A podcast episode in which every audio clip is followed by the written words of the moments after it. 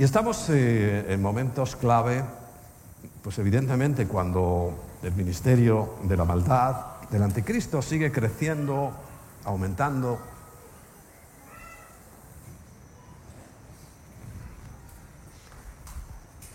complicando cada vez más la situación para que el Señor ya tome pronto su decisión. Estamos viendo elementos muy importantes, trascendentales, eh, atacados, porque son clave, son clave. El primero, lo vimos hace unas semanas, era la salvación. Muchas cosas extrañas se oyen sobre la salvación, pero recuerda que la salvación es por tener al Hijo. Tener al Hijo significa que su Espíritu está en nosotros. Significa que hemos reconocido una sola condición, no tienes que hacer una lista de tus pecados, no hace falta, no te molestes porque Dios ya lo sabe. Aquí no se trata de que tengas que hacer una buena lista de todos tus hechos pasados vergonzosos y pecaminosos. No, no se trata de eso. Se trata de que reconozcamos nuestra condición, o sea, lo que somos en realidad. ¿Y qué somos en realidad? Pecadores. Y como tales, pecamos. Unos más, y otros menos, eso también lo sabemos y lo vemos, ¿no? Pero no importa la cantidad ni la calidad de los pecados, sino que lo que importa es que nosotros reconozcamos que somos pecadores. Al hacer eso delante del Señor, la sangre de Jesucristo que limpia todo pecado, lo hará y nos restaurará a una comunión con Él, a una nueva naturaleza que vamos a experimentar realmente, donde, tal y como dice la palabra, las cosas viejas pasaron, las vemos pasar. El, verbo pasaron está en un tiempo que es continuo, o sea, están pasando constantemente. No quiere decir que pasaron un día y ya, sino están pasando constantemente. Y también vemos cómo van llegando constantemente las cosas nuevas, nuevas. Mientras tanto, debemos cuidar mucho nuestro corazón. Una vez reconocida esa condición, sí podemos decirle, Señor, sí reconozco que todo lo que tú hiciste en tu vida, desde el día que naciste aquí en la tierra, porque no te vayas a equivocar, ya existía. Jesús es eterno como el Padre y siempre existió Siempre existió la figura familiar celestial, siempre. Pero se manifestó y se hizo carne, carne como esta, hace dos mil años. Y toda su vida, toda su vida fue con el propósito de reconciliar, reconciliar, volver a unir, volver a coser aquello que se había rasgado por causa del pecado, pero que hasta que Él no vino y dio las puntadas de amor y volvió a unirnos con el Padre en una comunión perfecta, aunque todavía con muchas dificultades, pero para Dios es perfecta.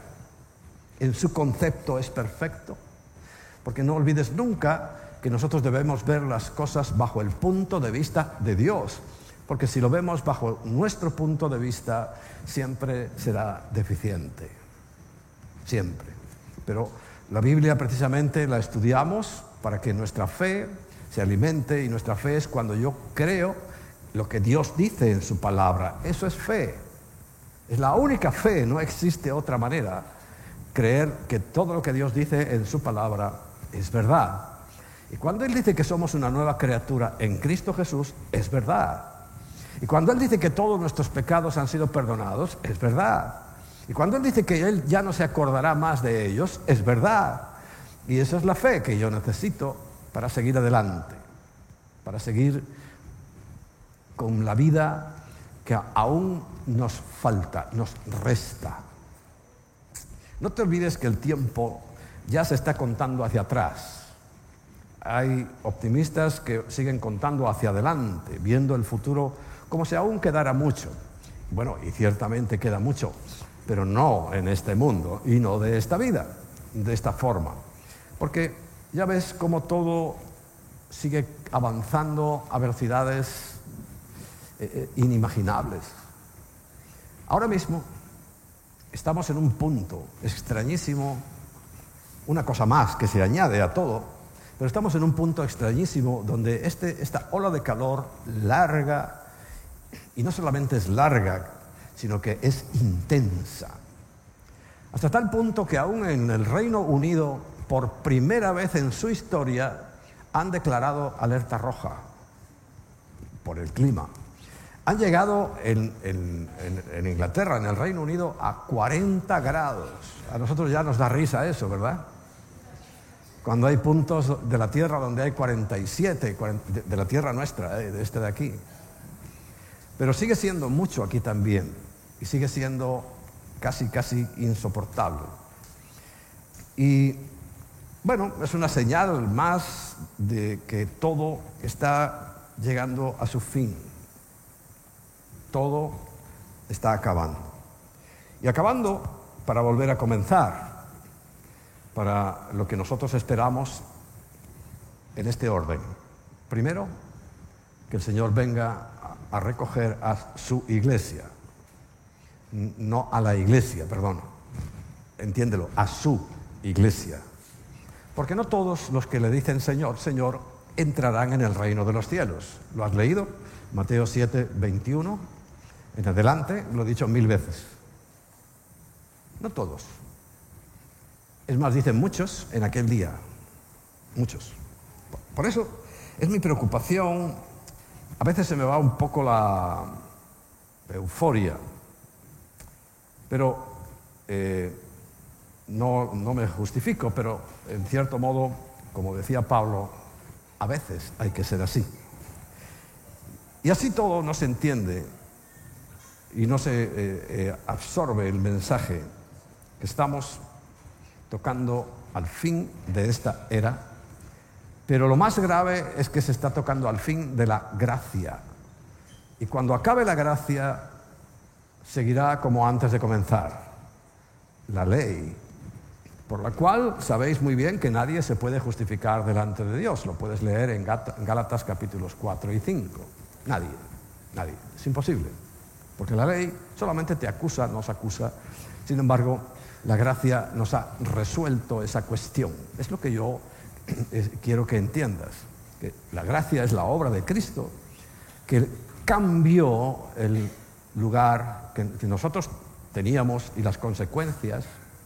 Porque recuerda, es tan importante la fe que tú tienes que meditar. Con Cristo estoy juntamente crucificado. O sea, tú tienes que imaginarte, así lo hago yo por lo menos, yo también fui crucificado, estaba Cristo, pero yo también fui puesto allí.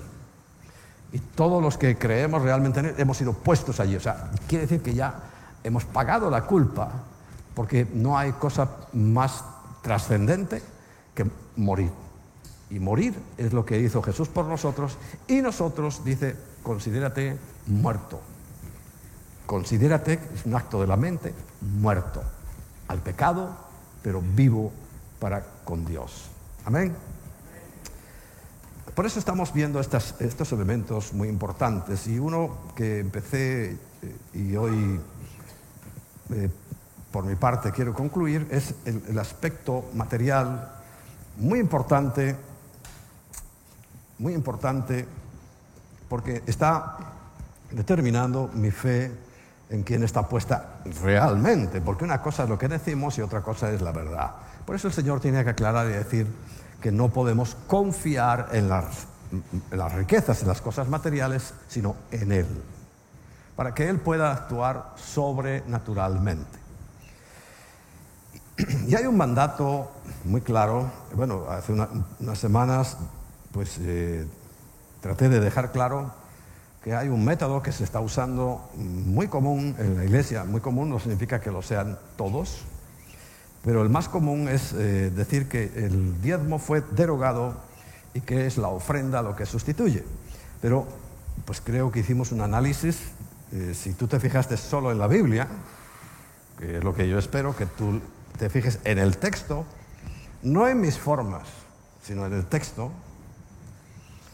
y llegues a la conclusión de que ahí no pone nada, primero, que se haya derogado el diezmo, segundo, que ahora el sistema sea ofrendas, porque la única ofrenda de la que habla Pablo es de la que se recogió en varios puntos para llevarla a Jerusalén y atender las necesidades de los pobres.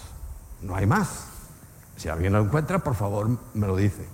Si es tan amable, me lo dices. Si tú encuentras esas dos cosas, primero que el, diezmo fue derogado, donde lo pone, y segundo, que haya más cosas que la ofrenda recogida para los santos. Yo no lo he encontrado. No soy sincero, no lo he encontrado. Por tanto, lo que tengo que llegar a la conclusión de que todavía sigue vigente el diezmo, sigue vigente. Pero bueno, claro, ya sabéis, eh, la semana pasada eh, estuve dedicando un buen tiempo a que mm, tengamos cuidado con las tradiciones, ¿no? Porque esas son las que guían. ¿Dónde va Vicente? Pues donde va la gente. Nosotros nos metemos aquí, nos sentamos en una silla y... Bueno, van para allá, pues yo voy para allá. Dicen esto, pues yo también lo digo. Pero no, no, no, no es así. Debemos ser críticos y examinar muy bien lo que está escrito, que siempre lo que yo invito. Y, lo mejor es que prestemos atención al texto, a la palabra de Dios, independientemente de lo demás. Bueno, hoy sí quiero tratar el diezmo, pero claro, de la, manera que lo presenta la Biblia. Yo no, no hay ninguna denominación, ningún compromiso ideológico, teológico con nada ni con nadie, sino simplemente con la palabra y con lo que aquí dice.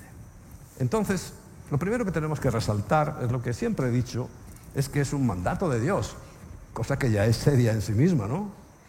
Porque bueno, yo sinceramente, ¿qué valor tienen los que se lo saltan? Y creen que Dios mintió en ese área. Pues yo no, no estaría muy contento en su pellejo porque es un mandamiento de Dios. Deuteronomio capítulo 14, dice el versículo 22.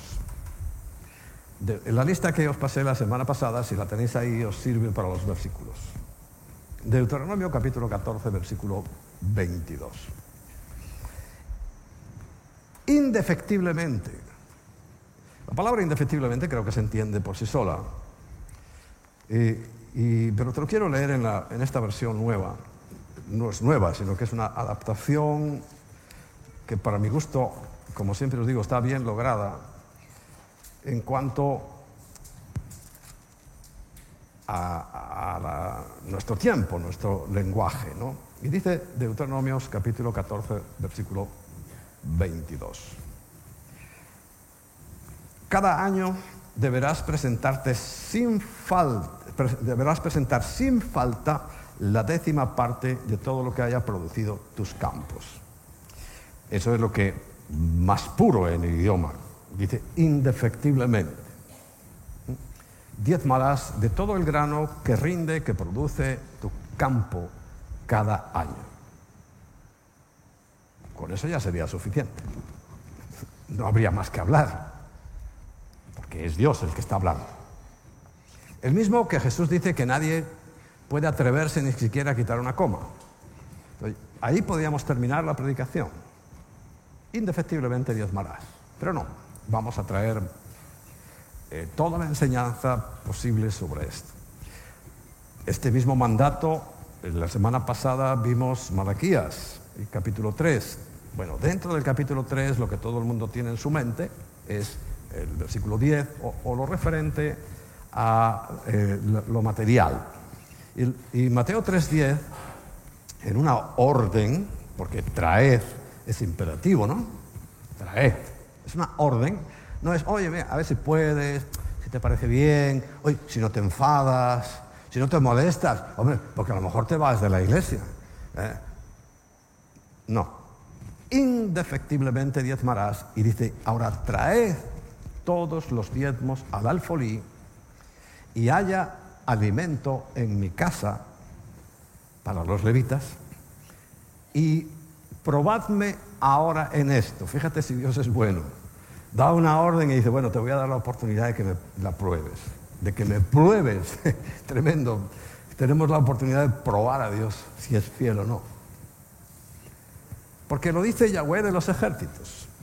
Si no, la promesa es, la prueba es, si no abriré, Él, ¿quién abre las ventanas? Dios. Las ventanas de los cielos, eso es sobrenatural. Y derramaré sobre vosotros bendición hasta que sobreabunde. Bueno, más de 30 años de ministerio de nuestra parte también dan fe de que esto es así. Lo vamos a ver todo detallado en la palabra, pero te puedo decir de antemano, todos nuestros años de ministerio dan fe de que esto es así, de que nosotros hemos cumplido con esta orden y Dios ha derramado sobrenaturalmente, naturalmente y sobrenaturalmente bendición y ha sobreabundado, porque eso es su promesa. No es ninguna presunción de nuestra parte. Si Dios lo dice, yo lo recibo, pues lo que le damos es gracias y ya está. Hay una consideración muy importante. Ya os la dije antes, pero ahora la vamos a leer en la Biblia. En Mateo capítulo 6, versículo 19. Mateo capítulo 6, versículo 19. Dice, no os hagáis, ahora sí somos nosotros, no te hagas tesoro en la tierra, lo cual no significa que no puedas tener nada, por favor, no está diciendo eso, está diciendo, no te hagas tesoro en la tierra. Con la mente, ya lo vas a ver, de que eso sea todo para ti, sino que puedes tener todo lo que quieras, todo lo que Dios te dé. Pero los tesoros en la tierra dice que la polilla y el óxido lo corrompen y donde los ladrones se lo llevan, minan y hurtan. Sino haceos tesoros en el cielo, donde ya todas esas cosas no van a pasar, ni la polilla, ni el óxido o el orín, ni el eh, ladrón va a llegar para minar, o sea, para quitártelo, socavarte tus riquezas y hurtártelas. Pero la razón principal está en el versículo 21. Este es el que tienes que tomar en cuenta. Donde está vuestro tesoro, allí estará también vuestro corazón. O sea, ¿tu interés cuál es? ¿Acumular riquezas? Pues ahí está. Ese es tu Dios, a Él le adorarás y a Él le servirás.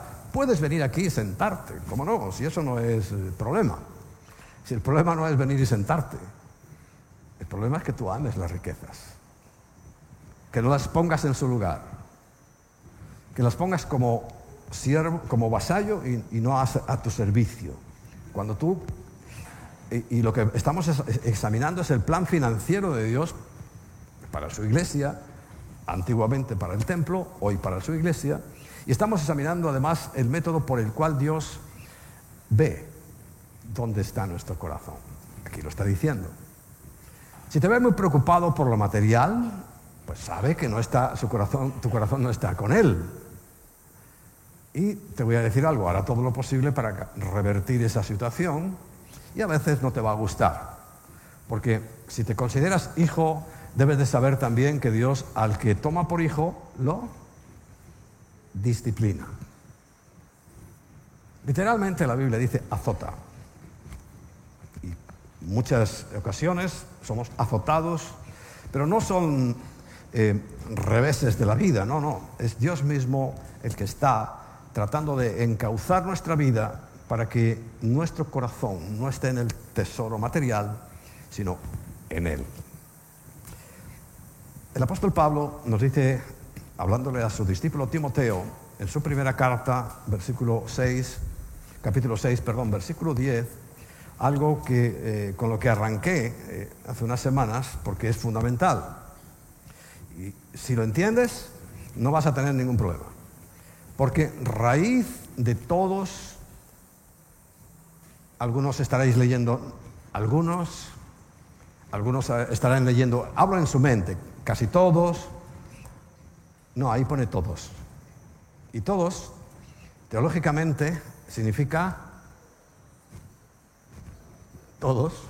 Ah, yo es que tengo un problema eh, con mi suegra. Bueno, aquí dice todos. Por ahí vendrá un mal. Es que tengo un problema en mi trabajo. Pues aquí dice que todos.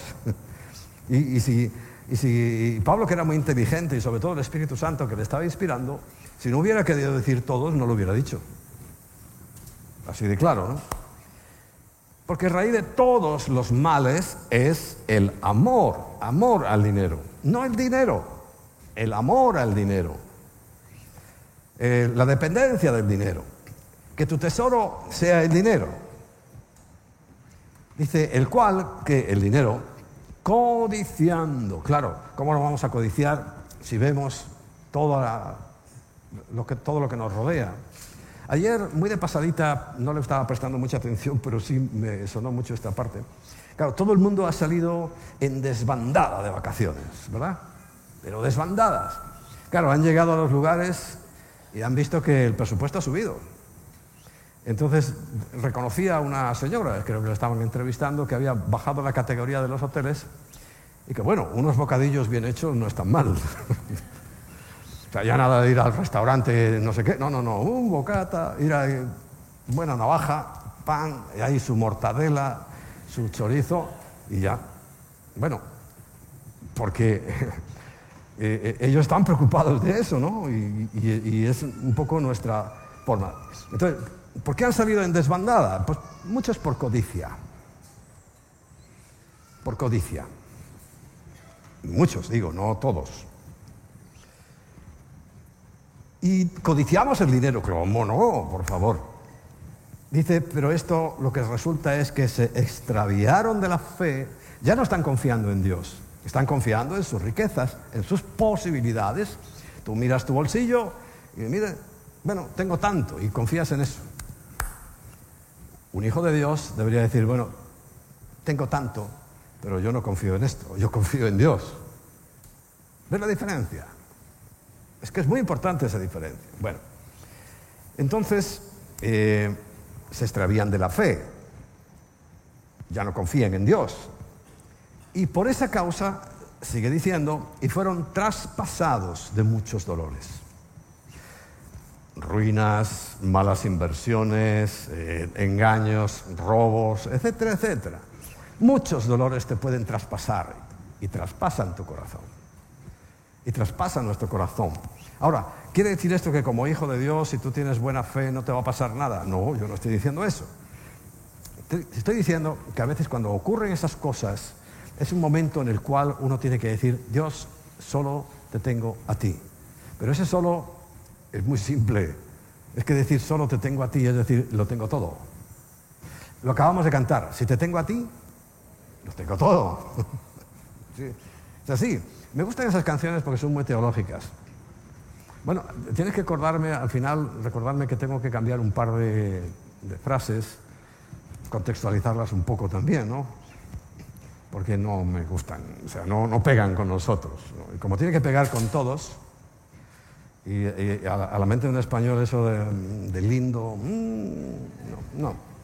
Recuérdame, recuérdame, por favor, y, a ver si yo examinamos las letras y te voy a decir cuáles. Eh, hay que darles un toquecito. Bueno. Y tampoco eh, mi amor hacia Dios, que te dirás, bueno, yo amo a Dios, sí, sí, no lo dudo, pero no lo puedes compartir con las riquezas. Y en Lucas capítulo 16, versículo 13 dice, ningún siervo, aquí vuelve a ser como cuando dije todos, aquí, ninguno, no hay excepción, ninguno. No creas que tú, bueno, ah, yo sí, no, ninguno. Siervo puede servir a dos señores. ¿Qué ocurrirá? O aborrecerá al uno y amará al otro, o viceversa, o estimará al uno y menospreciará al otro. Quiere decir que nuestra incapacidad para, para hacer dos cosas, para en este caso servir a dos señores, es imposible, porque dice ninguno. Pero además, no está hablando de Satanás, Claro que hay adoradores de Satanás. Por cierto, en estas semanas leí que había un fundador de una iglesia satánica se ha convertido. Tuvo un encuentro en ese ámbito que ellos manejan y un encuentro con Jesús y dar testimonio de que se ha convertido. Quiera que sea así, y si, y si es así, bendito sea Dios que sigue arrancando ya personas no corrientes como éramos nosotros, sino personas que están trabajando para arrastrar al mayor número de personas al infierno.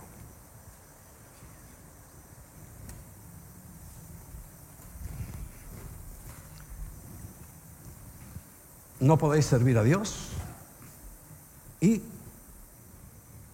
a las riquezas, a lo material. No se puede. Ahora, pues hemos encontrado la fórmula, servir a Dios con las riquezas. No hay nada mejor. Con todas las cosas que Dios nos ha dado y nos, nos, permite tener y nos permitirá tener, y te puedo asegurar que cuando tu corazón esté sano con respecto a esto, con respecto a la obediencia a Dios, con respecto al manejo correcto de tus finanzas, Dios no tendrá ningún problema de poner en tu bolsillo, en tu cuenta bancaria, incalculable, lo necesario, siempre con la vista y con la expectativa de que vamos y tenemos que ayudar a otros. Entonces, esa es, la dinámica que debería conducir nuestros corazones, pero aquí, como estamos viendo las advertencias para que, aprender, no puedes servir a Dios y no puedes servir a las riquezas, a lo material. Bueno, la tercera consideración previa, que ya la vimos eh, la semana anterior y la otra y la otra, es que en cuestión de diezmo, cuestión de diezmo, eh, la gente, no sé por qué, dice que ya eso fue abolido, que no es del nuevo pacto y no sé cuántas cosas más. Pero yo vuelvo a leer lo que dice Mateo 23, 23. Recuerda el contexto, es que está hablando a los religiosos, fariseos, escribas, etcétera, etcétera. Y les dice, hay de vosotros, escribas y fariseos, claro, con su apellido, hipócritas. Bueno, ¿por qué les da ese apellido? Pues lo sabemos muy bien. Porque además esta clase de personas o religiosos no se extinguió en la época de Cristo, sino que permanecen hasta el día de hoy y no solamente no se han extinguido, sino que se han multiplicado. Porque diezmáis, leámoslo bien, porque diezmáis, estaban diezmando, aunque eran hipócritas, pero eran hipócritas no por diezmar, sino por lo que no hacían. Dice, porque diezmáis la menta, el eneldo y el comino. Y son hipócritas porque dejáis lo más importante de la ley. Porque claro, la ley completa es de Dios, pero hay cosas que son más importantes que otras. ¿Qué son? La justicia, evidente, la misericordia, en mi trato con los demás y la fe. Estas tres cosas es que se caen por su propio peso, es que no tienen mayor explicación. Eso lo dejaban, porque ni hacían justicia ni eran misericordiosos y por supuesto a Dios no le creían ni media palabra, como hoy, como hoy. Vamos a usar el término correcto, muchos hoy no le creen ni media palabra a Dios. Por ejemplo, lo que estamos viendo. Dios dice por activa y por pasiva, hay que diezmar. Y dicen, no, allá ellos. Ellos van a tener que enfrentarse a, a Jesús, allá ellos. Yo cuido mis espaldas y os cuido a vosotros. Os cuido a vosotros. para, que creamos lo que dice la Biblia, no otra cosa. Esto era necesario hacer es que es imprescindible, sin dejar de hacer aquello que era diezmar, la menta, el eneldo y el comino. tu sueldo, de tu negocio, de tus regalos, de tus ingresos, traducido al lenguaje actual. Así de sencillo. Hombre, no, sé si hace falta que te explique la palabra diezmar de dónde viene, ¿no? Es del 10%. Que fíjate, es lo mínimo que Dios nos, eh, nos pide. Pero claro, yo una vez también le di la vuelta a eso, digo, y tú te quedas con el 90%. Si alguien te, planteara hoy un, negocio, vamos a hacer un negocio, vamos a montar X eh, empresa o X, eh, yo qué sé, para vender lo que sea. Y dice, yo lo pongo todo. Y tú me tienes que dar un 10%. Claro, las mentes estrechas van a pensar, oh, un 10%. Pero piensa, yo lo pongo todo, porque recuerda que Dios es el dueño de todo, ¿no? ¿Te acuerdas de eso? Dice, mío es el mundo y su plenitud. Mío es el oro y la plata. O sea, Él le pone todo. Y te dice, eh, a ver si en estos términos lo entiendes mejor. Y tú te vas a ganar el 90%. Lo ves así y dices, ¡bomba! ¡Qué negociazo, ¿no? Me voy a ganar el 90%. Pero nuestras mentes estrechas, corazones afligidos por la miseria, dicen, no, un 10% es eh, una locura.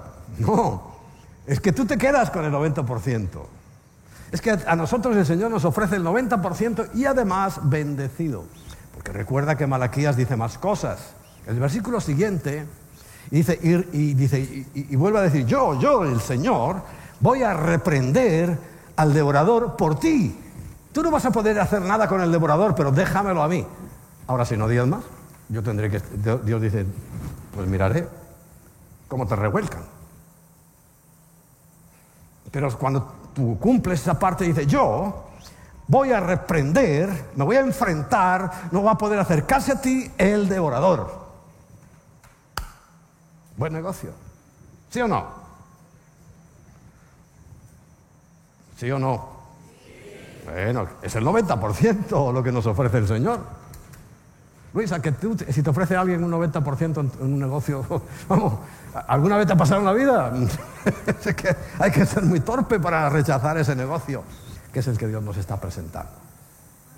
El problema es que creemos que todo lo que tenemos es nuestro, pero no lo es. No te vas a poder llevar nada.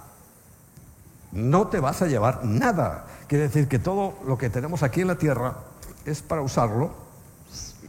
Y te voy a decir una cosa, según lo usemos, Dios lo va, está valorando. ¿Recuerdas que en, en el capítulo 4 de Malaquías, de este mismo Malaquías, qué decía Dios que hacía? Toma nota. Escribe unas memorias. ¿Te acuerdas de eso? Pues sí, escribe, escribe. Entonces, bueno, muy importante es, porque recuerda, el Dios que compite con Dios, ¿cuál es? Lo material. Lo material, lo que nos rodea, lo que tienes puesto, lo que tienes en tu casa, etcétera, etcétera. Bueno. Entonces no se puede dejar de diezmar, ¿más claro? si lo dice Jesús. Por eso yo te digo que no acabo de entender. Claro, ten en cuenta que yo no nací cristiano. Algunos piensan que sí.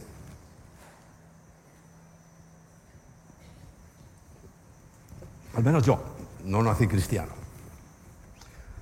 Sino que eh, un día encontré, me encontré con Cristo y, y las cosas cambiaron para mí, evidentemente. Pero eh, yo no sabía nada de esto.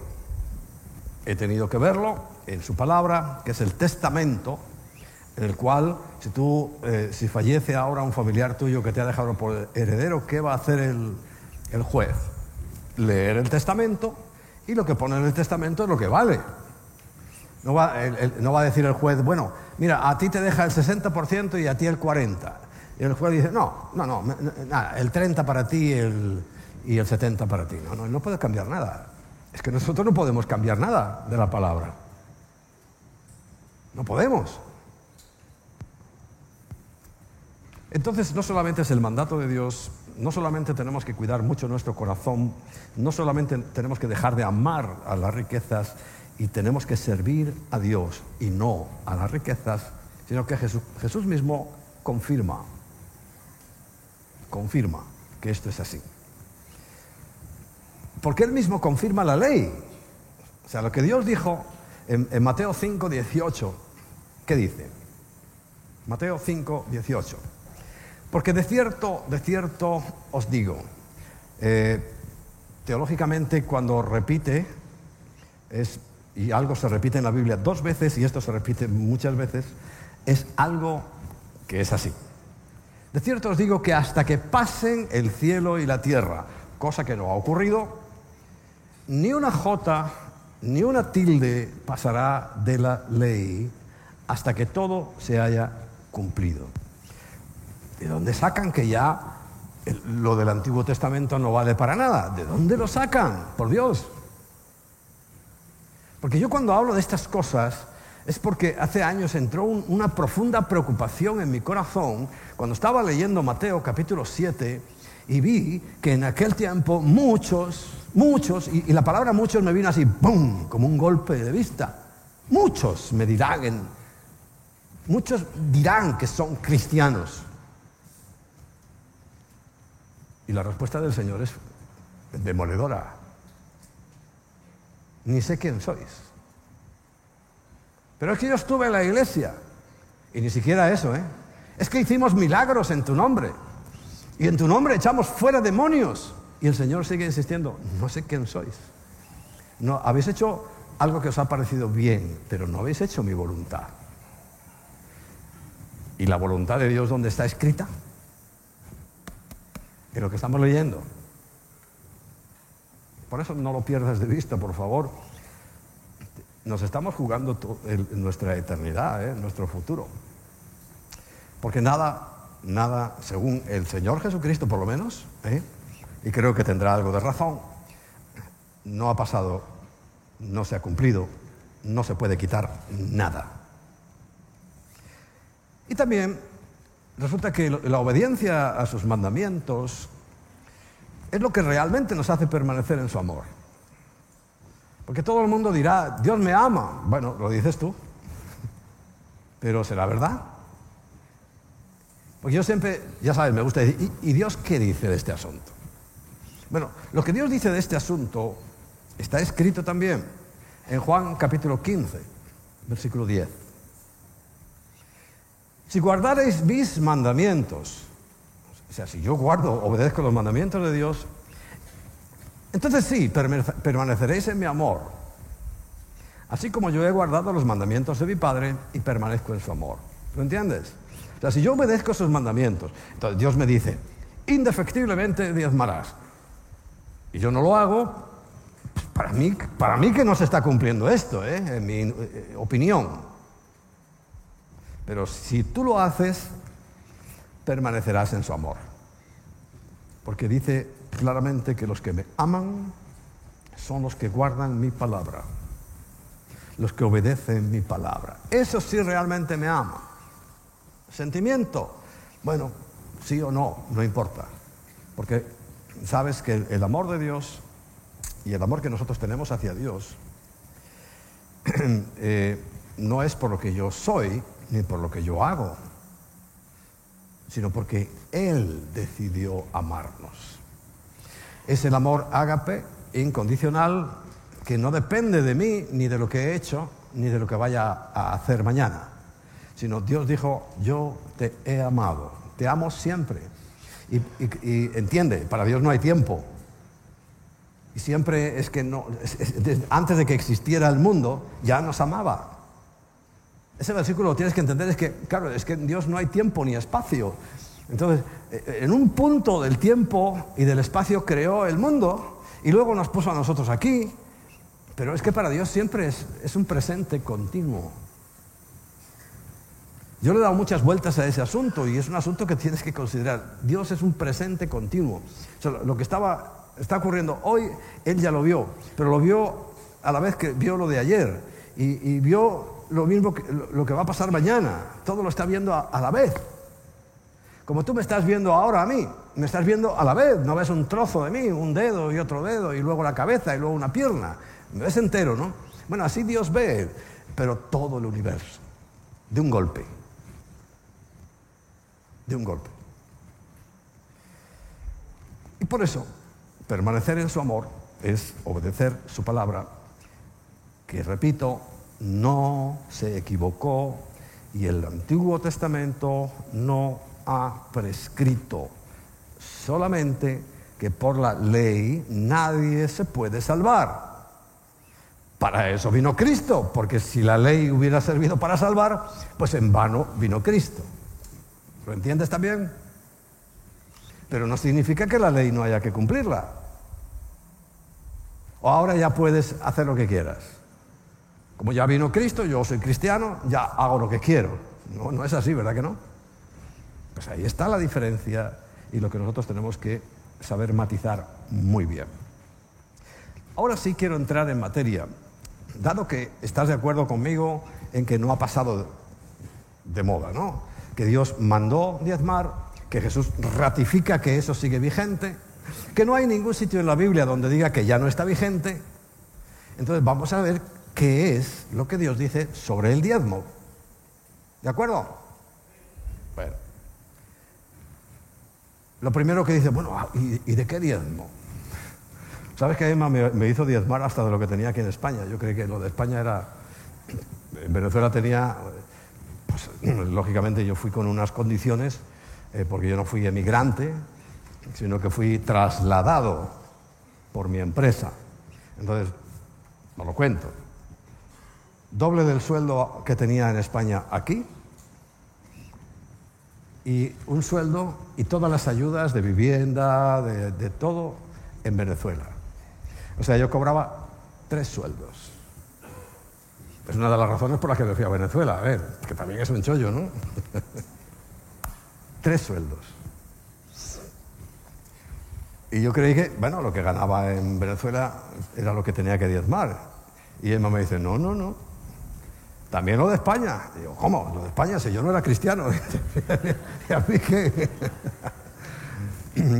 es de todo lo que tienes. Entonces, todo lo que había ahorrado, etcétera, etcétera, el diezmo se apartó para entregárselo a su dueño.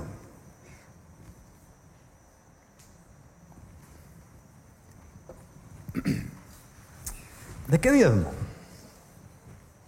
Bueno, vamos al Antiguo Testamento. Em, al pacto de la ley y vamos a ver en Levítico capítulo 27.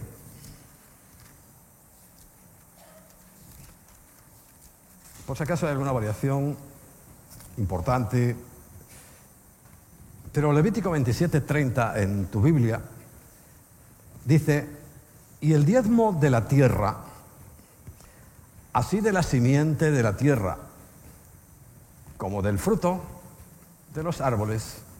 O sea, eh, porque ya hoy eh, a algunos le cuesta entender porque creen que las cosas están ahí en unas cajitas en los supermercados y que crecen allí. No, vienen del campo. Entonces hay cosas que se cosechan y salen de la tierra, como el trigo, la cebada, como eh, todo lo que se planta, las lechugas, etcétera, etcétera.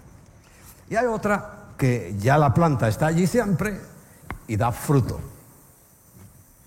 De todo, de todo, tanto de, lo que producía la tierra en aquel tiempo como del fruto de los árboles de Yahweh es. El diezmo es de... Es que es el primer concepto. no, es que el diezmo es de la iglesia. ¿Dónde pone eso? ¿Dónde? Por favor, decídmelo. ¿Dónde? Aquí dice que es de Él. El diezmo de todo lo que tú ganes es de Él. Luego vamos a ver para qué lo quiere, porque no le hace falta. A Él. Pero este es el primer concepto que tenemos que, meter en nuestra mente. Es de Yahweh. Es cosa dedicada a Yahweh. Y dice el versículo 32. Y todo diezmo porque alguno dirá, ah, no, yo es que no yo, soy, ganadero, yo, está hablando de la tierra. No, no, no, no. Y, dice, y todo el diezmo de vacas y de ovejas, De todo lo que pasa bajo la vara, el diezmo será consagrado a Yahweh. Hay una explicación muy bien sobre esto porque sabes que hay animales que se pueden redimir. Yo recuerdo un animal que redimió el Señor, que es el cordero, ¿no? Entonces, por ejemplo, un asno, como yo, fui redimido por un cordero, como Cristo. ¿Cuántos asnos más hay aquí? Porque es importante entender esa ley, ¿no?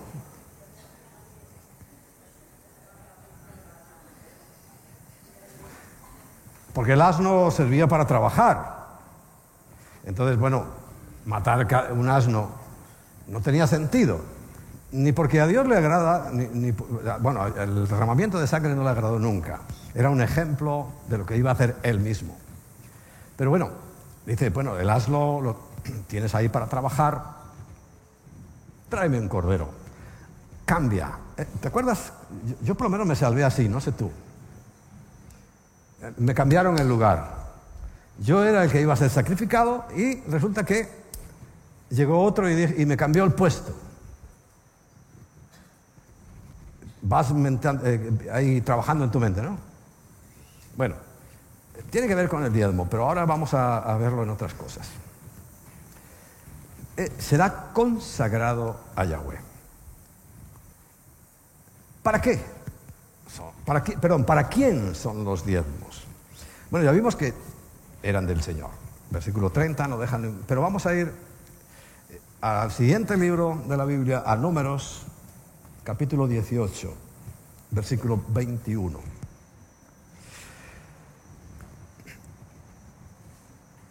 He aquí, yo he dado, ¿quién lo dio? Dios. A los hijos de Leví. ¿Quién era Leví? si estás empezando a leer la Biblia, no sabes quién es Leví. Bueno, de las doce tribus había una dedicada especialmente a las tareas espirituales. Hoy no hay levitas, sí, bueno, sí hay alguno por ahí. Pero el levita de hoy en el pueblo de Dios, ¿quién crees que es? A ver, imagínatelo. ¿Quién se dedica a tiempo completo a, todo lo que hacemos? ¿Quién? Los pastores, obreros, misioneros, ¿verdad? Es sencillo de entender, bajo mi punto de vista. Bueno, a, nosotros, o sea, a los hijos de Levi, todos los diezmos. O sea, de esa décima parte de todo lo que producía la gente, que es de Dios, dice, es mío. Bueno, y yo lo quiero y se lo doy a los levitas. Por heredad. Por heredad. O sea, a los pastores, antiguos levitas y sacerdotes, por heredad se nos concede eso de parte de Dios. No me lo concede la iglesia. Es que es el concepto que se ha equivocado. En un no sé qué alarde de tratar de traer un sistema democrático a la iglesia, porque ¿cuál es el problema de la democracia? Si hay democracia no hay Dios. Porque nosotros somos teocráticos. O sea, lo que dice Dios es lo que tenemos que hacer no es una democracia. Que yo no estoy diciendo que la democracia sea mala para el que quiera escucharlo de esa manera. Yo personalmente creo que es malísima. Malísima. ¿Y no lo estáis viendo? democráticamente se eligió a Hitler, democráticamente se eligió a Chávez, democráticamente se eligió a Pedrito. democráticamente. ¿Y, creéis que tiene algún resultado? ¿Qué resultado tuvo Hitler? ¿Qué resultado eh, tuvo Chávez? Democracia. Es que hablamos de democracia y ya está por encima de Dios ese término. Y no, no. Mira, por encima de Dios no hay nada. Nada. Y cuando las naciones se han regido por la palabra, que sí ha habido momentos en los que se han regido por la palabra, las cosas han sido muy distintas. Pero bueno, hoy sabemos que nuestra propia necedad. La, metimos en las iglesias, la democracia. Eh, o sea, hay una autoridad delegada de Dios, y, pero luego llega cualquier persona y levanta la mano y, echa al pastor, o se queda con la iglesia. Os voy a decir algo, un ministerio que amamos, que queremos, que conocemos de primera mano, esperanza de vida. Os voy a hablar clarísimo. Esperanza de vida, recordáis, su música, su alabanza que nos ha eh, eh, ministrado a todos y que nos ha parecido genial. Nosotros fuimos cuando ellos cumplieron no sé cuántos años de, de, fundado. Sabéis que nosotros no celebramos nada de eso. ¿no? yo no sé ni cuántos años llevo de predicador, ni cuántos años tiene la iglesia, porque si yo leyera la Biblia que eso es importante, le, le daría importancia, pero como no leo nada, yo ni me acuerdo. Eh, pero para algunos es muy importante esas cosas. Cinco años, diez años, quince años, no sé cuántos años. Fuimos allá y la iglesia preciosa.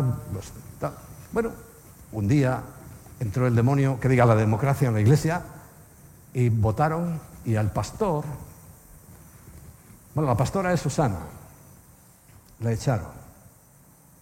Dijeron, ya no puede seguir siendo pastora. Ya está. Pero a su padre con ochenta y no sé cuántos años, lo echaron también. Y se quedaron con todo.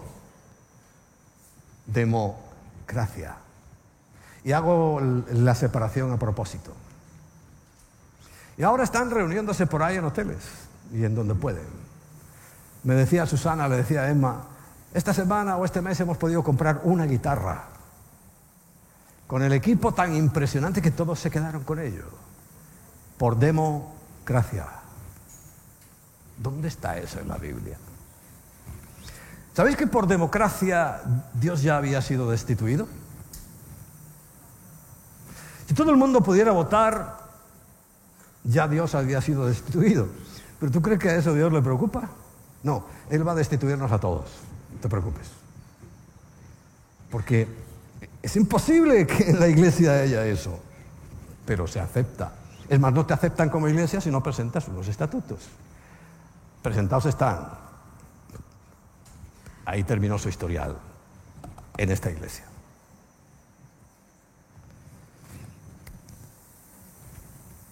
Eh, he dado por heredad, por su ministerio, por su trabajo, por cuánto ellos sirven en el ministerio del tabernáculo de reunión versículo 24. Porque a los levitas he dado por heredad los diezmos de los hijos de Israel, que ofrecerán a Yahweh en ofrenda, porque es, es el dueño, por lo cual les he dicho a los levitas, entre los hijos de Israel no poseerán heredad. El otro día me decía un chico, no, es que mi, que mi pastor no está de acuerdo con eso porque él trabaja. Allá él. Lo que lo dije, yo no, no sé qué haga tu pastor ni qué hacen muchos pastores. No sé. Yo sí sé lo que hago.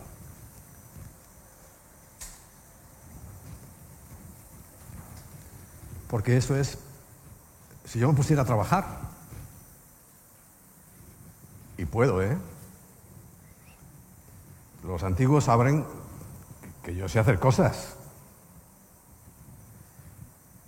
Pero Dios me dice que no.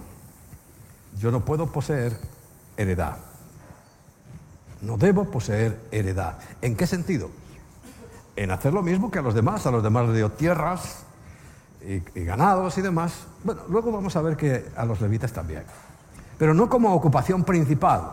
Porque yo entiendo, y esto es algo que lo entiende cualquiera, que si un pastor eh, no puede dedicarse al 100% a su iglesia, tiene que estar dedicado a trabajar, a mantener a su familia, cosa que Dios se compromete a hacer, por cierto.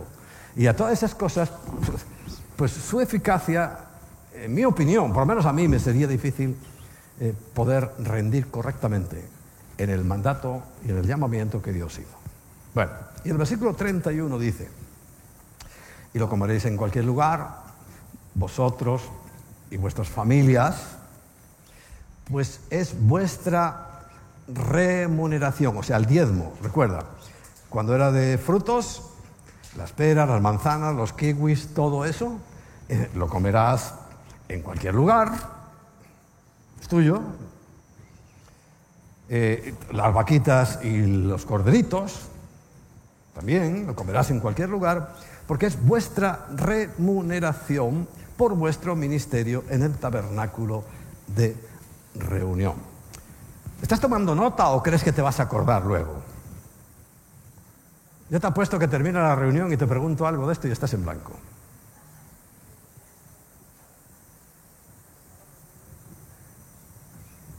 Y vuelves con la musiquita. No, es que el pastor, es que los pastores. Si tú hubieras tomado nota, o eres tan eso que, crack que te lo grabas ahí, pa, grábate esto que es palabra de Dios. Hasta ahí vamos de acuerdo. Bueno. ¿Dónde entrego los diezmos? Esta es otra artimaña que algunos dicen, bueno, tengo que diezmar, pero no, no, no, no, no, no. A ver, yo los doy en cualquier sitio. Vamos a ver. Mala leche, vamos a ver. ¿Dónde entrego los diezmos? Deuteronomio capítulo 12, versículo 11 al 14. Y al lugar que Yahweh, vuestro Dios, escogiere, ¿no lo escoges tú? No, yo es que los entrego en tal sitio. Pues estás haciéndolo mal, ¿qué quieres que te diga? Eh, bueno, vale. No, no, no, es que no vale. Estás diezmando y encima no te sirve para nada. Encima no se abren las, las ventanas de los cielos. Por cierto, se me olvidó decir que la ofrenda te abre la tierra. Los diezmos, los cielos, la ofrenda la tierra. Bueno, pero ya tocará. Yo escojo, dice el Señor, para poner en él su nombre, dice, allí llevará todas las cosas que yo os mando, vuestros holocaustos, sacrificios, diezmos, ofrendas elevadas de, vuestras manos y todo lo escogido, lo mejor de los votos que hubierais prometido a Yahweh. Ten cuidado, no digas una machada de esa, no, pues al Señor, eh, diez mil euros y luego no los traigas. Cuidado con esas cositas. Por eso hay que ser eh, pronto para oír y tardo para hablar. 13. Cuídate de no ofrecer tus holocaustos en cualquier lugar que vieres. No vale una ONG. A la ONG no se le dan los diezmos. Es que los niños, bueno, los niños sacas después de tu diezmo y de tu ofrenda para el Señor lo que tú quieras. hazlo con tu, eso ya sí que es tuyo. Ya dice el Señor, eso ya es tuyo. Pero el diezmo es de Él. Versículo 14, sino que en el lugar que Yahweh escogiere, en una de tus tribus, en una sola, Allí ofrecerás tus holocaustos y allí harás todo lo que yo te mando. ¿Cuál será esa tribu? La que sirve en el tabernáculo de reunión.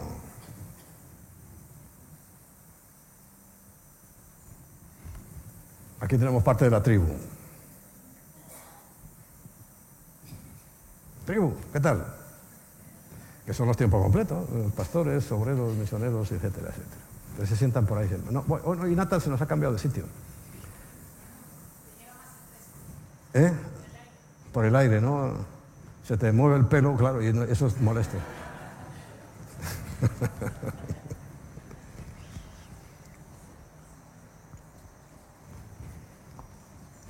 bueno. Ahora bien, ¿qué uso se le da a los diezmos? Que Dios no nos deja sin explicación. ¿Qué uso? ¿Para qué? Bueno, seguimos en Deuteronomio, pero saltamos al capítulo 18. Capítulo 18 de Deuteronomio. Aquí veo que todavía seguimos en el 12. Ya. Los sacerdotes levitas era una categoría más levita y sacerdote es una categoría más. Es decir, toda la tribu de Leví no tendrá parte ni heredad en Israel. De las ofrendas quemadas a Yahweh y de la heredad de él comerán. No tendrán pues heredad entre sus hermanos. Yahweh es su heredad. ¡Oh, qué maravilla! Yahweh es mi Dios, es mi heredad. Es nuestra heredad. Que hay siervos que no lo entienden, los hay muchos. No lo entienden, porque si lo entendieran dirían, uh, pues sí, arreglado el asunto.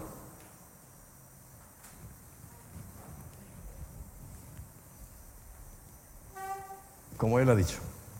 Versículo 3. Y este será... espera, voy a leerlo en, la versión 18, ¿eh? 14. a ver si dice otra cosa. Deuteronomio 18, 3. Ah, no, dice lo mismo. Este será el derecho, derecho de los sacerdotes sobre, aquel, sobre aquellos del pueblo que ofrezcan el sacrificio un buey o un cordero. Darán al sacerdote la pierna, las quijadas y el cuajar. Aquí dice, eh, y este será el derecho de los sacerdotes de parte del pueblo. De los que ofrecieren en sacrificio buey o cordero, darán al sacerdote la espaldilla, las quijadas, la quejada y el cuajar. Y según he averiguado, que yo no soy carnicero, no son los despojos. Es lo más rico, ¿no?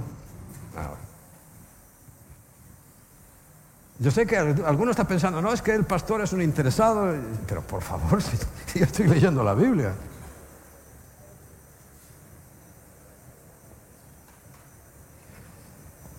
Cuatro. Las primicias del grano. La primicia no es solamente lo primero. Cuando tú dices, ay, ves una chica guapa y dices, esta chica es un primor. Porque es bonita. la primicia es lo mejor. Lo mejor. Las primicias de tu grano, de tu vino y de tu aceite, las primicias de la lana de tus ovejas le darás. Cinco porque ha escogido Yahweh tu Dios, no la iglesia, no la asamblea, Yahweh tu Dios entre todas las tribus, para que esté, para administrar, administrar en el nombre de Yahweh. O sea, esto quiere decir que yo no puedo hacer lo que me dé la gana. Es que el otro día alguien que entendió muy bien este concepto decía, claro, es que mi pastor resulta que se enriquecía él y los demás no. Claro, aquí está fallando. ¿Cómo lo va a bendecir Dios? Si no está administrando. Yo soy el pastor principal. Y hay X pastores. Si solamente me enriqueciera yo, solo viviera bien yo, y todo fuera para mí, como hemos visto que ha ocurrido en nuestra antepasada etapa, eso no, eso no, y aquí no estamos cumpliendo ya con lo que Dios dice, porque yo tengo que administrar. Y en esa administración procuro que todos, todos recibamos en justicia y equitativamente lo mismo. ¿Que mi coche es mejor? Bueno, pero los demás pastores tienen coche. La diferencia sería que solo yo tuviera coche, además un cochazo, y los demás nada. Que tuvieran que llegar aquí eh, parándose ahí en Quijorna a ver si alguien lo recoge. Esto, los pastores nuestros no es así. No viven arrimados en ninguna casa. Porque administro. Es que el, levita, sacerdote, eh, por eso decía, había una categoría, tiene que administrar. Y si no lo hago, no estoy cumpliendo porque tengo que administrar en el nombre de Yahweh. Y claro, administro y pienso en todos y pienso en vosotros, que tengamos comodidades, que tengamos un lugar bueno, decente para reunirnos, que, que tengamos buenos campamentos, como acabamos de terminar y hoy comienza otro. ¿Cuántas iglesias tienen lo que nosotros tenemos? Decídmelo. ¿Cuántas? Pocas. No quiero decir porque no son solo nosotros, no, no, no, estoy en ello. Pocas. Pocas. Que tengan un lugar donde llevar a su gente, a sus jóvenes, donde tener retiros, un lugar donde poder descansar. Pocas.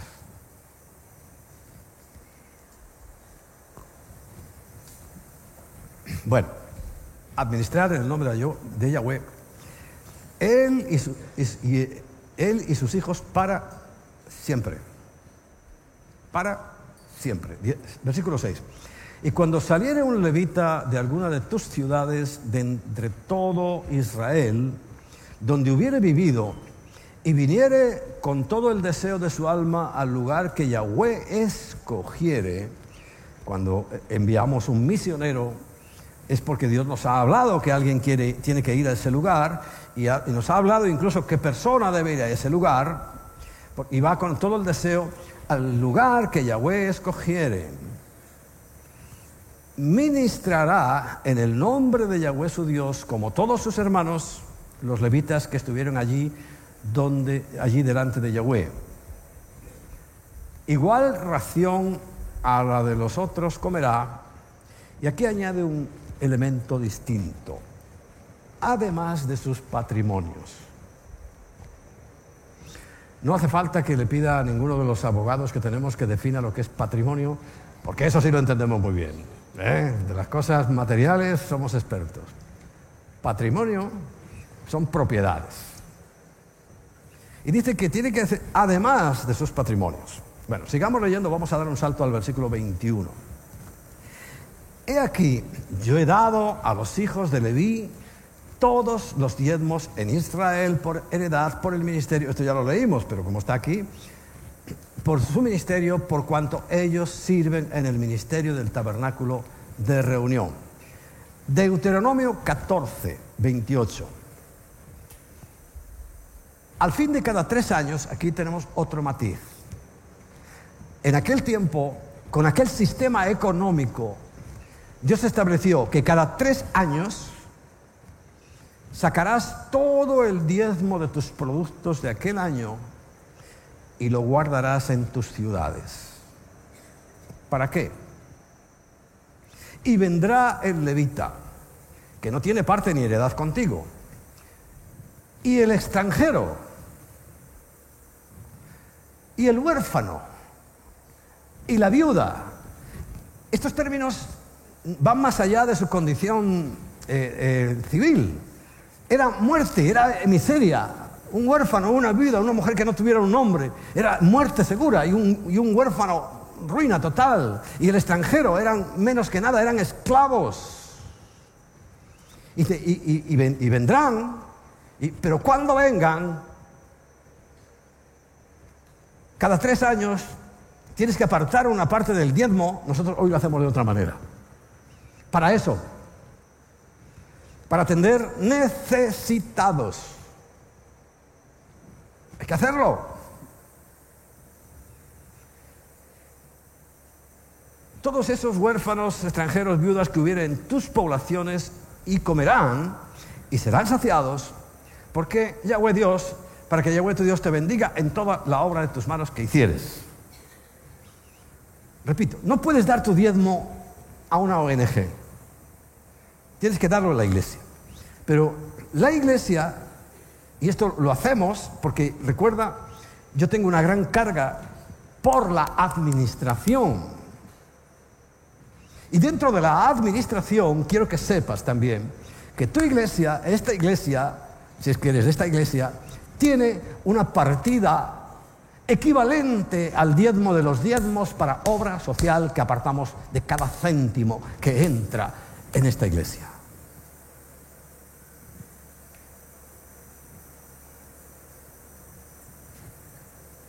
Acabo de mandar la última contribución de este año. Sabéis que hay lepra, ¿no? El ayuda de la lepra. Se me había olvidado, pero lo recuerdo, no, no se me había olvidado. La, cuestión es que no han dicho ni pío, no mandan ni siquiera una foto, de, y, era por eso. Se me había olvidado decirte que tienes que decir, oye, no es que queramos saber nada, pero a mí me gustaría poner aquí alguna foto de eso para que vosotros lo veáis para que sepamos que estamos haciendo esto con necesitados. Recuerda, nunca seremos el complemento de los ingresos de nadie. O sea, que decir que tú ganas 100 eh, y, te vamos a dar 50, así, por, la patilla, como decimos. No, no, no, no, no. Eso olvídate. ¿eh? Si tú estás necesitado, y mi concepto de necesitado es que si yo no te ayudo, nadie te ayuda. Entonces sí. Yo no me he puesto a repartir bolsas de comida. Es que no hay necesidad.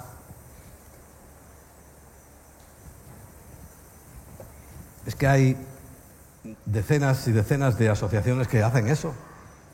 ¿Para qué nos vamos a poner, a poner nuestros recursos que tenemos para necesidades como la lepra? Como los que están siendo asesinados en otros países. Bien.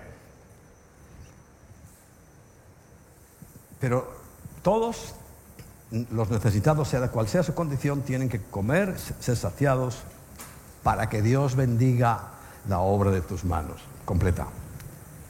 Completa. Procuro que así sea. Ahora bien, no solamente es que es un mandato y con eso sería suficiente, sino que además nos conviene.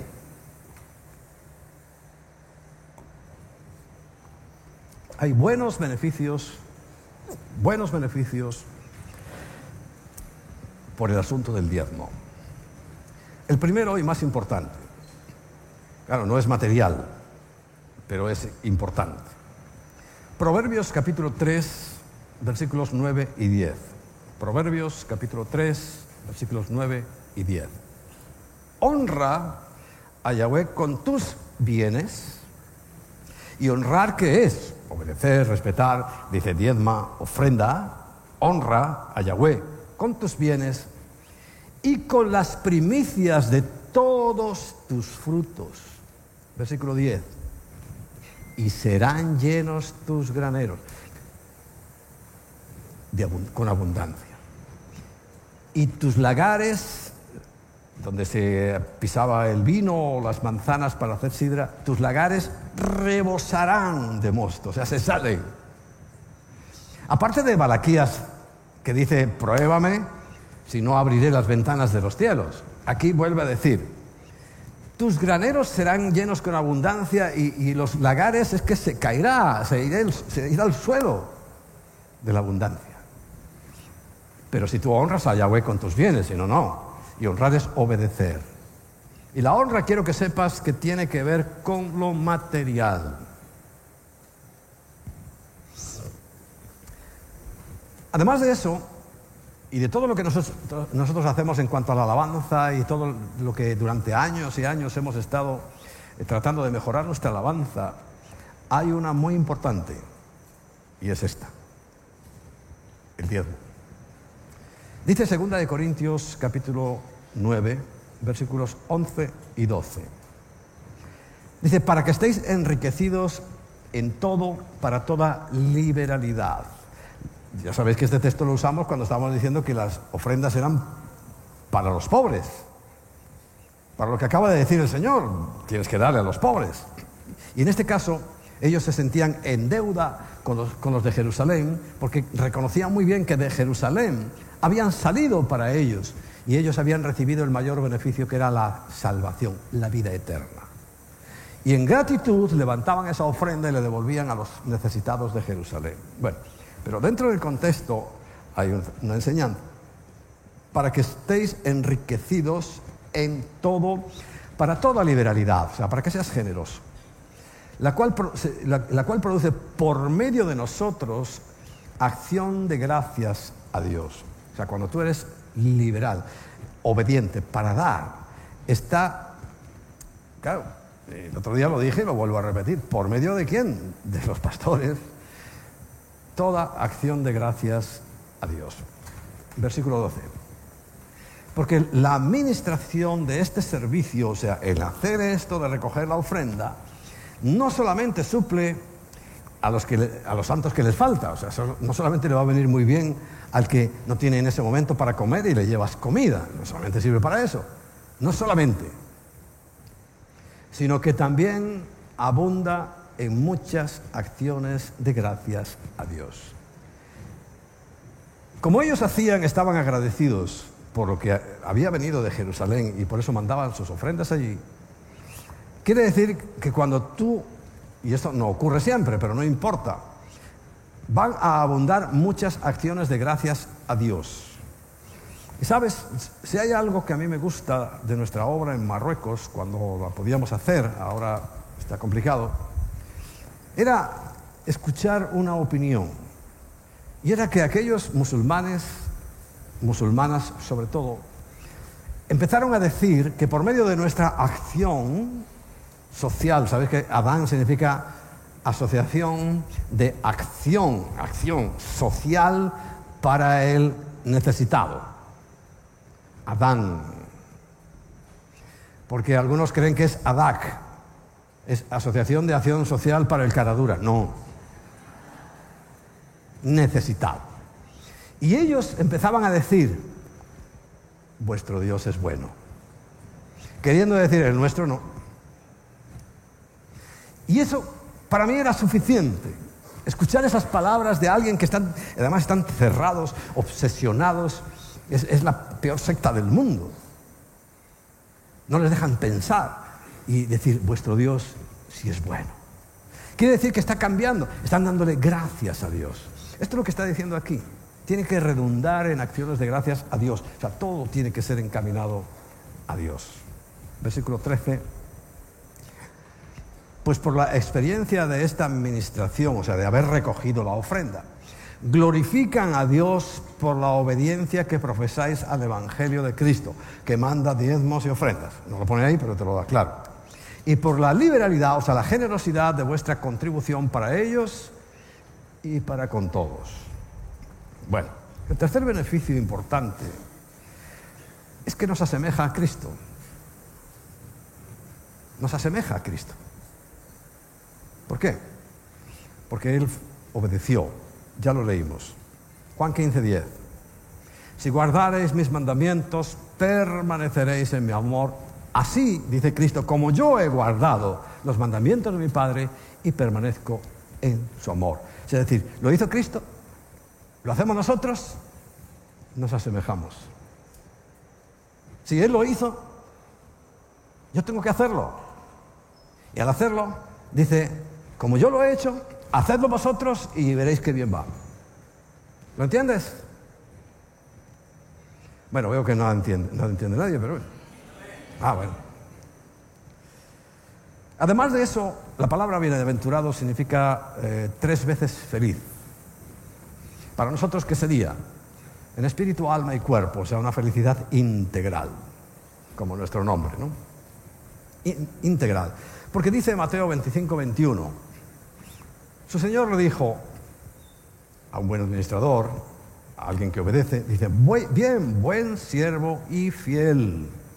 En lo poco has sido fiel, sobre mucho te pondré, entra en el gozo de tu Señor. O sea, hay una bendición total en lo material, en lo espiritual, completa. Además, vimos ya también eh, que el tema de los tesoros Mateo 6, 19 y 20. No os hagáis tesoros en la tierra donde la polilla y el orín corrompen y donde ladrones miran y hurtan, sino hacéis tesoros en el cielo donde ni la polilla ni el orín corrompen y donde ladrones minan y hurtan. ¿Sabes cómo haces tesoros en el cielo? No, no tu presencia en el cielo, eso lo hace Cristo. Es la obra de Cristo la que nos lleva al cielo. Pero tu presencia en el cielo por la eternidad en diferente posición la hace tu obediencia. La hace tu ayuda a los pobres. La hace ya el conjunto de las cosas que hacemos aquí. Si las hacemos correctamente, primero motivadas por el amor y segundo haciéndolas. Haciéndolas de verdad. Y en séptimo lugar, pues Dios dice, Deuteronomio 14, 29, ¿no? Que toda la obra de nuestras manos será bendecida. Ya lo leímos, pero te lo repito. Y vendrá el levita que no tiene parte ni heredad contigo, y el extranjero, el huérfano y la vida que hubiera en tus poblaciones comerán y serán saciados, para que Yahweh tu Dios los bendiga, te bendiga a ti en toda la obra que tus manos hicieren. Todo ese conjunto de cosas hace que nosotros comprendamos, que nosotros entremos en, el plan financiero que Dios tiene para nosotros. Siempre lo tuvo. El huerto del Edén le fue entregado a Adán y Eva para qué? Para que lo labrasen, para trabajarlo, Dios fue y le dijo, mira, aquí hay oro, seguramente le fue explicando todo, pero el hombre no se quedó así de brazos cruzados a esperar a ver. Tenía que trabajar la tierra. La maldición no es como algunas teologías dicen eh, el trabajo. La maldición es la fatiga al trabajar, el cansancio. Nosotros éramos supermanes, ninguno se cansaba. Adán y Eva eran inagotables, como Dios, no, es inagotable. Dios no se cansa. Y, su creación tampoco.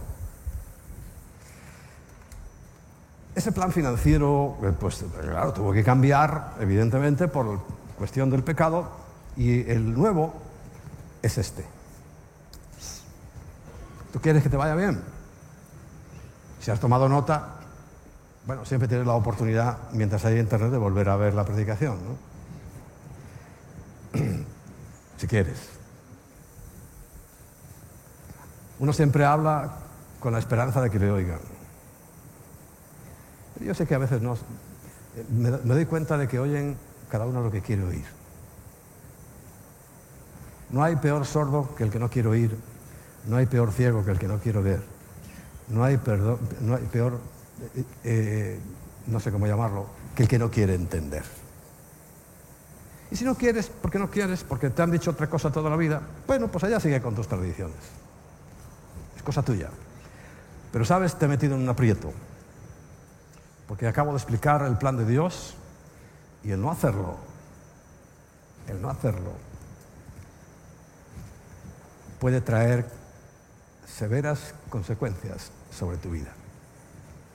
Ahora y cuando estés delante del Señor, ya no podrás alegar nunca y decir, no es que no sabía, no es que nadie me dijo. Pero te he metido en un santo compromiso, porque es tan sencillo hacer esto. Claro, recuerda que tenemos que luchar con un amor, amar al dinero o no amarlo, amar a Dios. Es una lucha, pero si lo haces, pues la puerta a la bendición está ahí a tu disposición. Otro día, si tengo tiempo, os voy a decir todo lo que habla sobre las propiedades de los levitas, pero hoy no quiero ya interrumpir más este tiempo, pero sí habla clarísimo, recuerda, hizo aquella referencia, pero luego tengo aquí una riestra de versículos donde demuestro, demuestra la Biblia, perdón, eh, que sí hay propiedades para los levitas, que sí hay patrimonio para los levitas y que sí era necesario que nosotros tengamos cosas materiales. Llámese casa, llámese coches, llámese ropa, llámese lo que sea. Educación de los hijos, todo eso es un derecho. Pero yo no lo voy a reivindicar, no me ha hecho falta. ¿Por qué?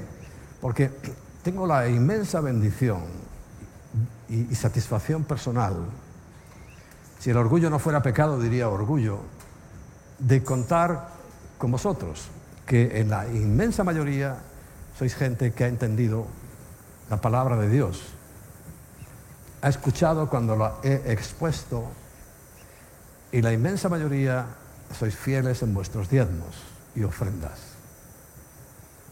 Os quiero felicitar por ello. Me siento satisfecho por ello. Independientemente de que de las cosas que algunos ven solamente que miran cosas ahí demasiado simples, sino que vamos viendo cómo permanecemos, porque al cabo de estos años hemos visto caer tantos ministerios. Os acabo de hablar de uno, muy querido y muy importante en España. De nosotros nadie sabe nada, o algunos sabrán algo, pero de esperanza de vida, ¿quién no conoce ese ministerio, esa iglesia en España y fuera de España? ¿Quién no lo conoce? Es el último que he visto que ha caído. Mucho cuidado, ha caído, no quiero decir nada más que ha caído, porque la realidad es esa que tendrá que volver a levantarse, seguro. Pero de momento ha caído. Y anterior he visto tantos, algunos para nunca más levantarse. Y tantas personas he visto caer. Que yo cuando medito en esas cosas le digo, Señor, muchísimas gracias. Porque yo sí permanezco aquí. Si estamos aquí todos, nosotros, la iglesia, juntos, poquito a poquito, creciendo. Poquito a poquito. Yo, ya sabéis, si siempre he elogiado el, crecimiento de un roble, a todos nos gustaría el crecimiento de la lechuga. En un mes, ¡bum!, la lechuguita ya. Pero lo que, ¿qué ocurre? En otro mes ya no hay lechuga. El crecimiento lento, de eso que va como capa por capa los árboles. Sabes que la edad de los árboles, cuando lo cortas, sabes los años que tiene porque cada capa muestra un año o, dos, no sé. Y ahí ven las cuentas y este árbol tiene tantos años. Bueno, poquito a poquito, el Señor nos ha ido permitiendo crecer. Porque lo importante, y es algo que yo entendí hace muchísimos años, cuando Dios le dice a, a Josué, entra porque tú vas a conquistar la tierra que yo te he dado, la tierra que yo os prometí. Pero había un detalle. No vayas alocadamente, porque la vas a conquistar así, con el poder de Dios, con la habilidad del, pueblo. En aquel tiempo la hubieran conquistado en un momento. No, no vayas así. Conquista primero una ciudad, establecela, deja allí población, deja allí ejército y ve a la siguiente. Dice, no sea que mientras tú vas ahí conquistando, el enemigo venga por detrás y te vuelva otra vez a destruir toda la obra. Aquello me quedó a mí muy grabado. Y por eso siempre me ha gustado ir consolidando. Y prefiero el crecimiento de un roble. Sabéis que el roble es un árbol fuerte. Cuando alguien vemos que es mayor como yo y lo ven dice, estás hecho un roble. Así que me podéis decir, estás hecho un roble.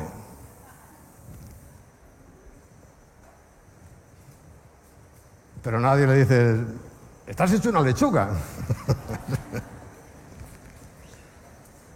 Porque no tendría sentido. Bueno, vamos a terminar en, en esta mañana dándole gracias al Señor, alabando y adorando su nombre. Además, medita muy bien sobre este asunto. Por favor, te lo repito, no pienses que es que estamos necesitando recaudar nada. No, no necesitamos recaudar nada. Necesitamos que tú seas bendecido. Si tú eres bendecido y obediente, ya está todo hecho. Tú harás tu parte. Porque te garantizo que Dios va a hacer la suya. Tú serás obediente. Es lo único que el Señor quiere. No te va a pedir nada más que que seas obediente. ¿Tú te has dado cuenta el desastre de la selección, humanamente hablando, de la selección de los apóstoles que el Señor hizo? Humanamente, examinándolo bajo los principios que ahora manejamos empresariales y de rendimientos y de todas estas cosas, es que vamos, lo hizo requete mal. Quería extender y predicar la palabra y empieza a coger pescadores. ¿Y qué sabrán los pescadores de teología? Y empieza a coger gente de esa clase que cualquiera le diría, pero bueno, bueno, ¿dónde va este hombre? Pero ¿cómo quiere levantar esa empresa con esta gente? ¿A dónde va?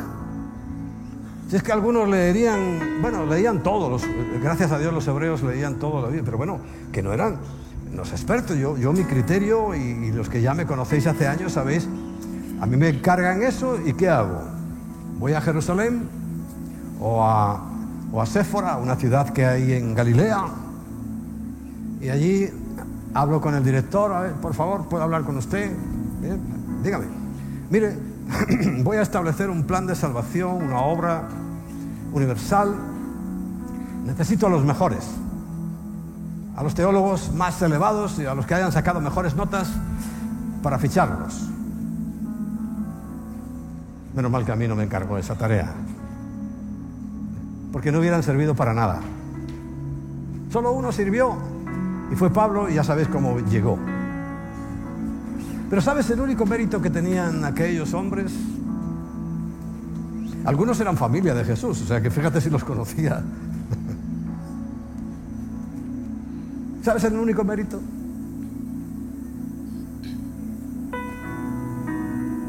Eran obedientes.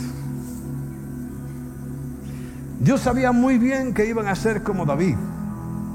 Y la característica de David no es que fuera buen guerrero, buen cantante y compositor de salmos, etcétera, etcétera, sino lo dice en Hechos capítulo 15, porque David hará todo lo que yo le mande. Y eso mismo hizo Jesús con sus discípulos, aquellos primeros de los cuales habéis escogido a doce. Sabía que ellos iban a hacer lo que Él les mandara, hasta Judas. No fue un error del Señor. Bueno, yo también sé que harás lo que el Señor nos manda. ¿Verdad que sí? Levanta tu mano si, vas, si estás dispuesto a hacer lo que el Señor te manda. ¿Vas a hacer lo que el Señor te manda? Bueno, lo único que te puedo decir es hazlo. Había una canción infantil muy bonita que decía, no dejes para mañana lo que puedas hacer hoy. Hazlo. ¿Sabes a cuánta gente rechazó Jesús? Al que quería enterrar a sus muertos, terminar un negocio, dijo, no, no, tú no sirves. Hazlo. No esperes a... No es que cuando tenga, no es que cuando pueda, no es nada, aquí no estamos, no hay excusa. No me vengas con el cuento de que no puedes porque no tienes, porque yo te voy a ir con otra enseñanza. No tienes porque no quieres, porque no lo haces. Y estamos tan agradecidos, Señor, por tu palabra. En estos tiempos donde todo está siendo atacado, brutalmente atacado. Donde, como nos decía la semana pasada, hemos hablado nosotros, aún tus hijos, tu pueblo, violentamente contra ti. Enseñamos cosas que no están en la Biblia. Se han convertido en tradiciones, se han convertido en rutinas, se han convertido en cosas acomodadas a nuestra sociedad. Y no puede ser así. Es la sociedad la que tiene que acomodarse a tu palabra. Hemos perdido los papeles, no hemos entendido nada. Hacemos grandes esfuerzos para nada. Estamos derrochando recursos que no sirven absolutamente para nada, ni un fruto se puede recoger. Nadie como tú para enseñarnos. Nadie como tú para dirigir nuestros pasos. Porque si algo sabemos que necesitamos ser, primero porque somos tus hijos y segundo porque no nos queda apenas tiempo, tenemos que ser eficaces. Eficaces.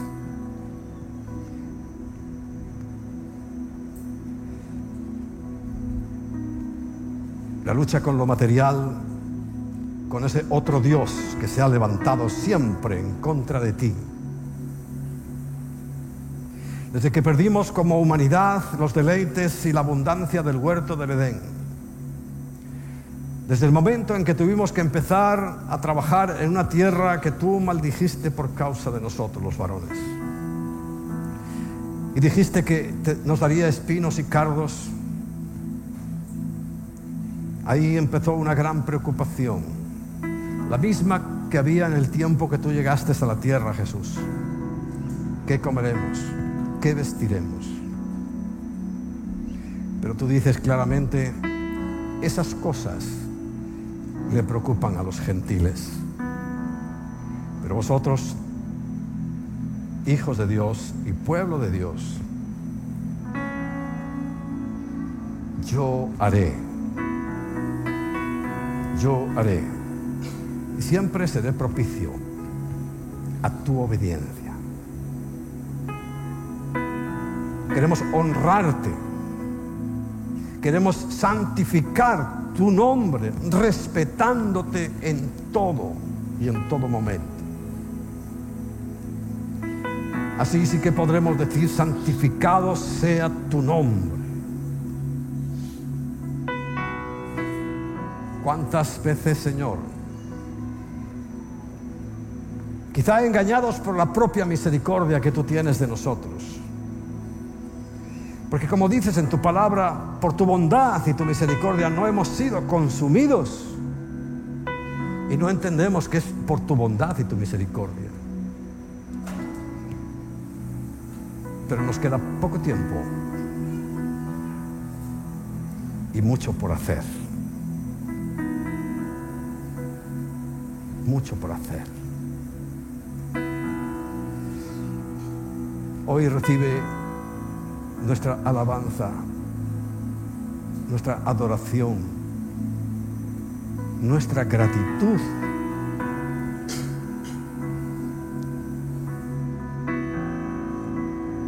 No hay mejor negocio que el que hacemos contigo.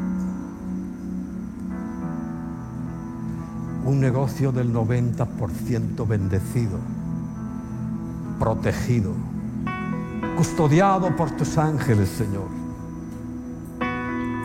Pero somos como Asaf, tan torpes que no entendemos. Pero dice la experiencia de Asaf que al entrar en el santuario, sus ojos fueron abiertos Hoy te pido que abras nuestros ojos, abre nuestro entendimiento.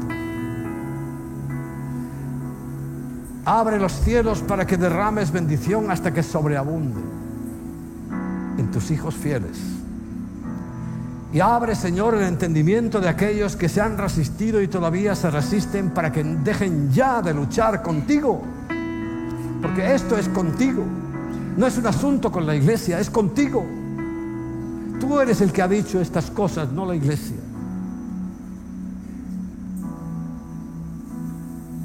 Perdónanos por ser tan desobedientes. Y pienso que si, no hemos alcanzado más, especialmente en España, es porque no hemos entendido tu plan financiero. No, no lo hemos entendido y como español y, poniendo a mis espaldas toda la carga de responsabilidad anterior de gente que ni conozco ni sé, te pido perdónanos. Perdónanos por haber sido tan torpes y escasos. Solamente esperando que venga el americano para que invierta ahí. Perdónanos. Perdónanos.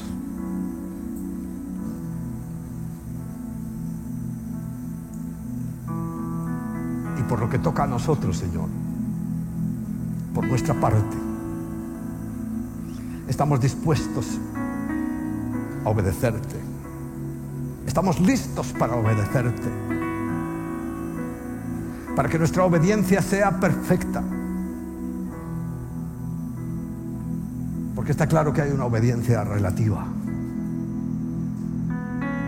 parcial. Perdona, Señor, las iglesias, los pastores en España. Yo conozco sus opiniones. Yo conozco sus enseñanzas.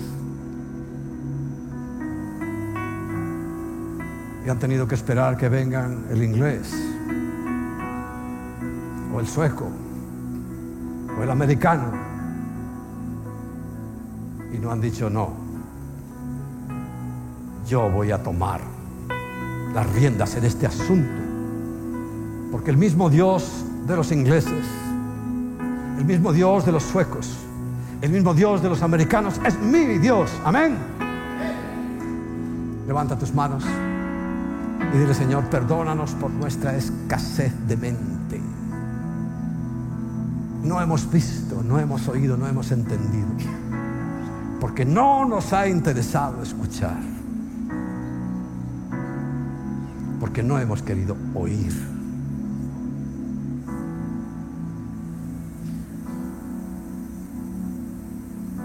Y ríndele todo tu corazón.